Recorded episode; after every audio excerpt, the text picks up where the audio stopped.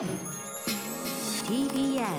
Podcast 時刻は7時41分。TBS ラジオキーステーションにお送りしているアフターシックスジャンクションパーソナリティのライムスター歌丸です。木曜パートナーの TBS アナウンサーうないりさです。この時間は一億総コンテンツライダー時代にふさわしい期間限定のこちらの企画をお送りしてます。題してコンテンツライダー!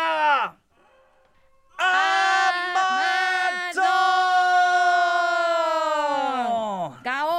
ガオーということでねコロナ禍ステイクホームな時間が増えた今密林すなわちアマゾンのようにコンテンツが生い茂るこの世界であなたが出会い楽しみそれによって救われた家族が仲良くなった死んだ目に輝きが戻ったなどなどあなたが出会ったエンタメの魅力やそのエピソードを募集し紹介していくコーナーです。エンタメといってもいろいろございますが Amazon Music さんの全面協力でお送りしていながらも Amazon Music さん以外のコンテンツでも投稿 OK 映画音楽ゲーム小説、えー本、えー何でもありねそんな感じになっております。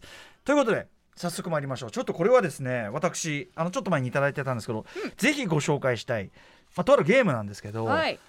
このゲーム私知らなかったですし最近私が、えームービーウォッチメンで表しましたとあるうん作品で非常に高まっている気持ちを、はい。このゲームで消化することができるそんなゲームでございます。ご紹介しましょう。ラジオネーム 89X さんからいただいたコンテンツライダー。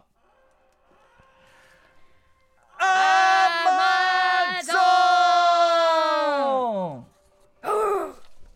私が最近やっているのが PC 向けのトラックドライブシミュレーションゲームのユーロトラックシミュレーター2です。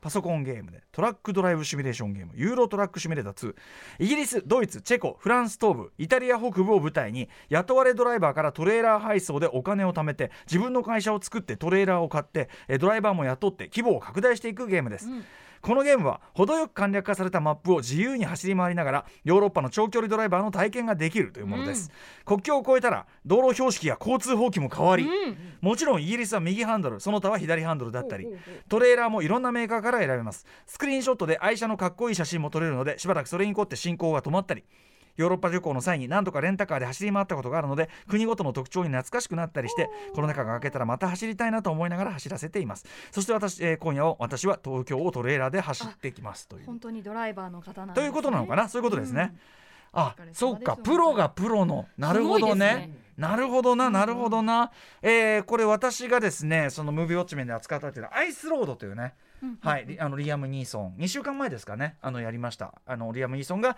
えーまあ、大型トラックの運転手でで、まあ、そのじ起きた事故の災害を救うために非常に危険な、ねえードライブに出るというやつでしたけどあれは舞台は一応カナダですけども、あのやっぱあれ見るとその大型トラックドライバーの世界ってすっごい興味持つのよ。うんうんうんでケンワースだっけ？ねそのあの2000万するっていうその車車を買って自分でそのなんていうか自営業者としてやるのがすごく夢なんだみたいな、なのでそういう危険な任務についちゃうんですけどでこれ見るとやっぱりね実際にそのトレーラー買って画面見ると、で普通にあの要はレースゲームじゃないから、うん。本当に地味に、ね法律を守ってちゃんと車を走らせて。地味に運転続けるのよ、うんで。でもとはいえさそのヨーロッパのさ道だからやっぱ広いしね、うん。割とそんなこの細々してないからでっかいトレーラーが走っても問題ないぐらいに、なんかさドライブ気分的にも気持ちよくない？これ。あのんびりできますよね。ね。えでなおかつその交交通法規の違い、それってすごいよね。なんかこれ本当にあれですね。そのペーパードライバーにとっちゃいいシミュレーションになるなねまあヨーロッパですけどね、うん。うん、俺みたいに日本の免許一つ持ってない人間にとってはもう夢のまた夢といったところですからね、ヨーロッパの交通法規。うん。うん。まあでもそのね 89X さんどうやらプロの方のようですからドライバーね。そんな方から見てもこんだけ楽しめるということですから、うんうん。はい。知りませんでした。改めて言いますね。ユーロトラックシミュレーター2、えーパソコンゲームとなっております。はいいいですね。こんな方向のゲーム。うん。うん。はいということでもう一発じゃあメールをうないさん読みでお願いいたします、ラジオネームそば山パスタさんです。コロナ禍に出会ったコンテンあそば山パスタさんの、ツあまたやっちまった。うん、はいいきます。忘れてください。ラジオネームそば山パスタさんからのコンテンツライまあゾーン強い声を出して何かを強い声を出して何かがごまかせるのかという話ですけど。はい。はい。コロナ禍に出会ったコンテンツはアートロックでも以前特集されていた RTA in Japan です。RTA リアルタイムアタック、もともとゲーム実況が好きということもあり主にツイッチで生配信を見るようになったおかげで出会いました。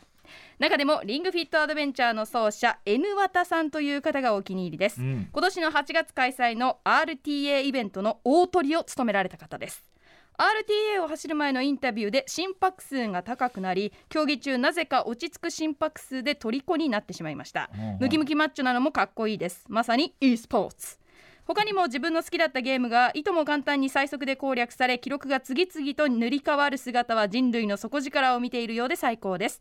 生配信を見ながら一緒にリングフィットをやって体をき一緒に鍛えたり何度も遊んだゲームを時間を計って本来とは違った遊び方をする習慣もできました。年末の RTA in Japan のイベントが楽しみです。はい。ということであのまあ、リアルタイムアタックというのはね要するにできるだけ早くクリアするというね、まあ、競技というか遊び方というかね、えー e スポーツのあり方というか、はい。えーですけども、まあ、リングフィットアドベンチャーは一方でその非常にフィジカルを使う、まあ、本来はこの体をフィジカルにく鍛えるためのものであって、なのでもうそれただの運動だろうって感じが しなくもないんですけどこれ実はですね、あの田口翔平さんフリーアナウンサーの、はい。これねうないさんも非常に仲がいいという。田口要するに就活の時期が同じだったんですよね。そうですね。もう同期ですねまさに。はい、田口翔平さんが実は、えっと、マイゲームマイライフゲスト今週から2週にわたってゲストなんですよ。つまり今夜9時から。今夜9時から、はい。で田口さんの2週目かな？2週目でまさにこのですね、うん。あのリングフィットアドベンチャーの RTA あの田口翔平さんがね実況されてたんですそうよね。なんですよ、はい、であのその話も出てきてですね。でこれ多分 N 型さんの話あの要はねそうだよね。あの結局そのムキムキマッチョな人がすごく強い。で、うんうん。なんだけどもちろんその力任せに要するに運動能力がやたらと叩ければいいということではなくて、リングフィットアドベンチャーというゲームの特性をちゃんと理解した上でうん効率よく、でも、うんうんその効率を良くするために必要な筋肉というのがあると、うんうんうん。みたいなことをおっしゃっててそれで田口さんのロジックがまためちゃくちゃ面白いのと、うんうんうん。あとすごい笑っちゃったのはその見てる人たちがやっぱゲーマーだからなんだよとそのムキムキで勝つとかそういうそういうことなのみたいなこと言うんだけど、うんいやいいだろうみたいな。別にいいだろうそれみたいな。もう本当にリングフィットアドベンチャーのためにつけられた筋肉ってことですね。そうなんですよ。これはリングゲフィットはームのためにつけられた筋そうなん肉だからですよ。そうなんですよ。そうなんですよ。だからこれ全然いいし、あのさすがまさにゲーマーですよね。そういうことそういうことそういうこと。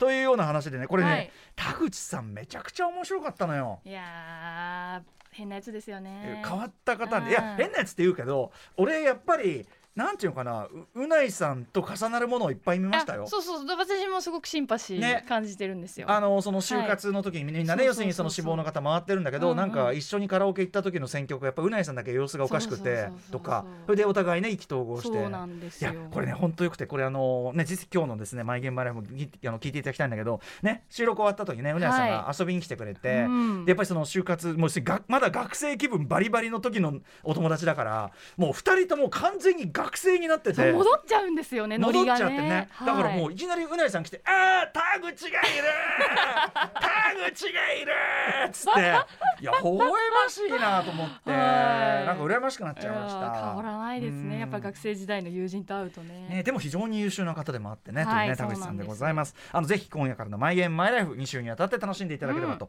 思う次第なんでございます、えもう一個いっちゃうあすごいですね。こう太っ腹いってみましょう。えー、ラジオネームリサイクルさんからいただいたコンテンツライダー。あーまーゾーン。これ力んでいってるねえー僕がコロナ禍でハマったコンテンツはマシンガンズ滝沢秀一さんの本。まあ漫才とコンビのね、まあ、マシンガンズ滝沢秀一さんの本「このゴミは収集できません」とゴミ清掃員の日常です。今滝沢さんすごいゴミネタでね、はい。いっぱい出てらっしゃる、えーコロナ禍でおうち時間が長くなればなるほど必然的に増えていったゴミ。その廃棄が面倒で後回しにしていたのですがある日アマゾンでいつものようにアイテムをポチっているとゴミがゴミが多いのに、ね、アイテムはポチるというこれが悪循環なんだけど。そういえば芸人が出したゴミに関する本が前に話題になってたなと思い出し検索購入、うん。今まで自分の適当な分別,、えー分別や生ゴミ等の雑な出し方で清掃員の方にどれだけ迷惑をかけていたか。またその処理にどれだけ無駄なお金がかかっていたかなど知らないことだけで目だらけで目から鱗でした。僕はこれらの本を読んでゴミに対する意識が変わり、ゴミの分別も几帳面に行うようになりました。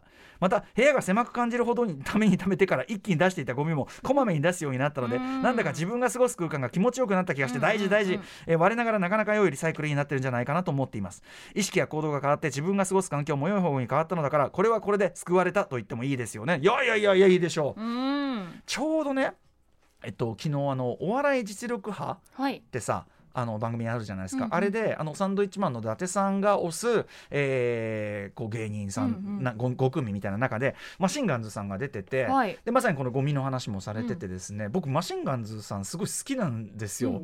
あの大声で正論を言うじゃないけど、うんまあぼやき漫才なんだけどそのなんかこう大声で言うことの納得度が俺すごい高くって、うんうんはい、すごい好きなんだけどそう。あのねゴミの本。でも俺これじゃあの申し訳ない。このゴミの本は読んでなくて、うん。そうでもこの話読んだらちょっとなんかさまずゴミの出し方とかさそうですね。ちょっとむねもちろん気をつけてますけど、うんうん。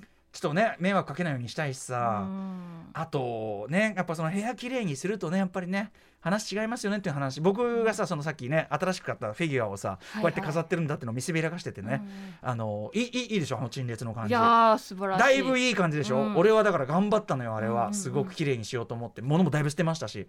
正直正直その本とかもだいぶ処分させていただきましたそれはうんうんうん。うなぎさんはね綺麗好きで知られてますけど。いやでもその分私すごく物を捨てちゃうんですけど、ええ。それこそその粗大ごみを出すときにうんうん。検索、その住んでる区のええ。粗大ごみに検索かけると、ええ。必ず今写真で、ええ。とにかくゴミが増えています。粗大ごみが増えていますっていう写真が一枚にバンってくるんですよ、えそれだけもうみんながご粗大ごみを出しちゃってる現状でもう溢れ返ってるそのゴミ収集所がで困ってるっていうのを見てええ。だからやっぱり出しちゃうけど申し訳ないなだからそもそもね無駄な買い物をしないとか無駄な消費をしないのがもちろん一番なんですよね。よ。だからジモティーとかうまく使ってなんか持ってる家具とかを無料で誰かに差し出したりとかやっぱそういうのちゃんとやんなきゃなって粗大ごみ出すたんびに思って必要な人もいますからねきっとね、はい。うん。確かに確かに。でもさおそらくですけどそのコロナ禍でまさにこのリサイクルさん同様、うん。コロナ禍でちょっと要するに住環境をそのすっきり、うん。その心地よくしようそうというふうに思われ方が多いのもやっぱあるんじゃないですか、うん。それは。ね僕もまさにそうだったから、僕はだからでもそれそうそう。だからやと捨てるんじゃなくてあのもちろんソフトは俺はやっぱね基本的には。そうですよね。歌丸さん相当譲渡してましたもんね。うんだしそうあのそうそうあの、うん。やっぱ喜んでもらう人に欲しいから、でも服とかもね。だって手っ取り早いのは正直処分してしまうことじゃないですか。捨てちゃったりね、まあ、それをちゃんと誰かに渡すとか売るとかそういうことをするっていうのは大事ですよね。特に大事にしてたものとか服とか、うんこれはねその売ればに売ったって二足三本だからだったらこう大事にしてくれる若者にね、うんうんうんうん。こうねだいぶねだいぶ行きましたね僕の服ね。みんな着てますもんね。ええみんな僕の服着て、ねえ、うん。それもあるしなのにフィギュアは買ってしまうというこの悲しみ。ああ、うん。いいんじゃないですか捨てません捨てません捨てません、バットマンもあの箕輪田君に譲りました1個。ちゃんと歌丸さん、はい。リサイクルして新しいものを迎えてるわけだから。そうです。いいじゃないですか。いいんです。はい。このコーナーでは皆さんからの投稿をお待ちしております。採用されたコンテンツライダーたちにはもれなく Amazon ギフトカード5000円分をプレゼントしております。はいさらに Amazon Music さんからはアンケートのお願いもあります。あなたのおすすめのポッドキャスト番組は何ですか？もう一度言います。あなたのおすすめのポッドキャスト番組は何ですか？こちらの回答をこれからお伝えするアドレスまで送ってください。ポッドキャストハイフンおすすめアットマーク Amazon.com ポッドキャストハイフンおすすめ全部ローマ字です、えー、アットマーク Amazon.com にぜひ送ってください。アンケートの締め切りは来年の1月31日回答してくださった方の中から抽選で Amazon ギフト券5000円分 E メールタイプのものが申請されます。皆さんもぜひご協力ください。以上ここまで。コンテンツライダーアマゾンふるって応募ふるって応募ふるって応募してねしてくれよ。うん。After Six Junction.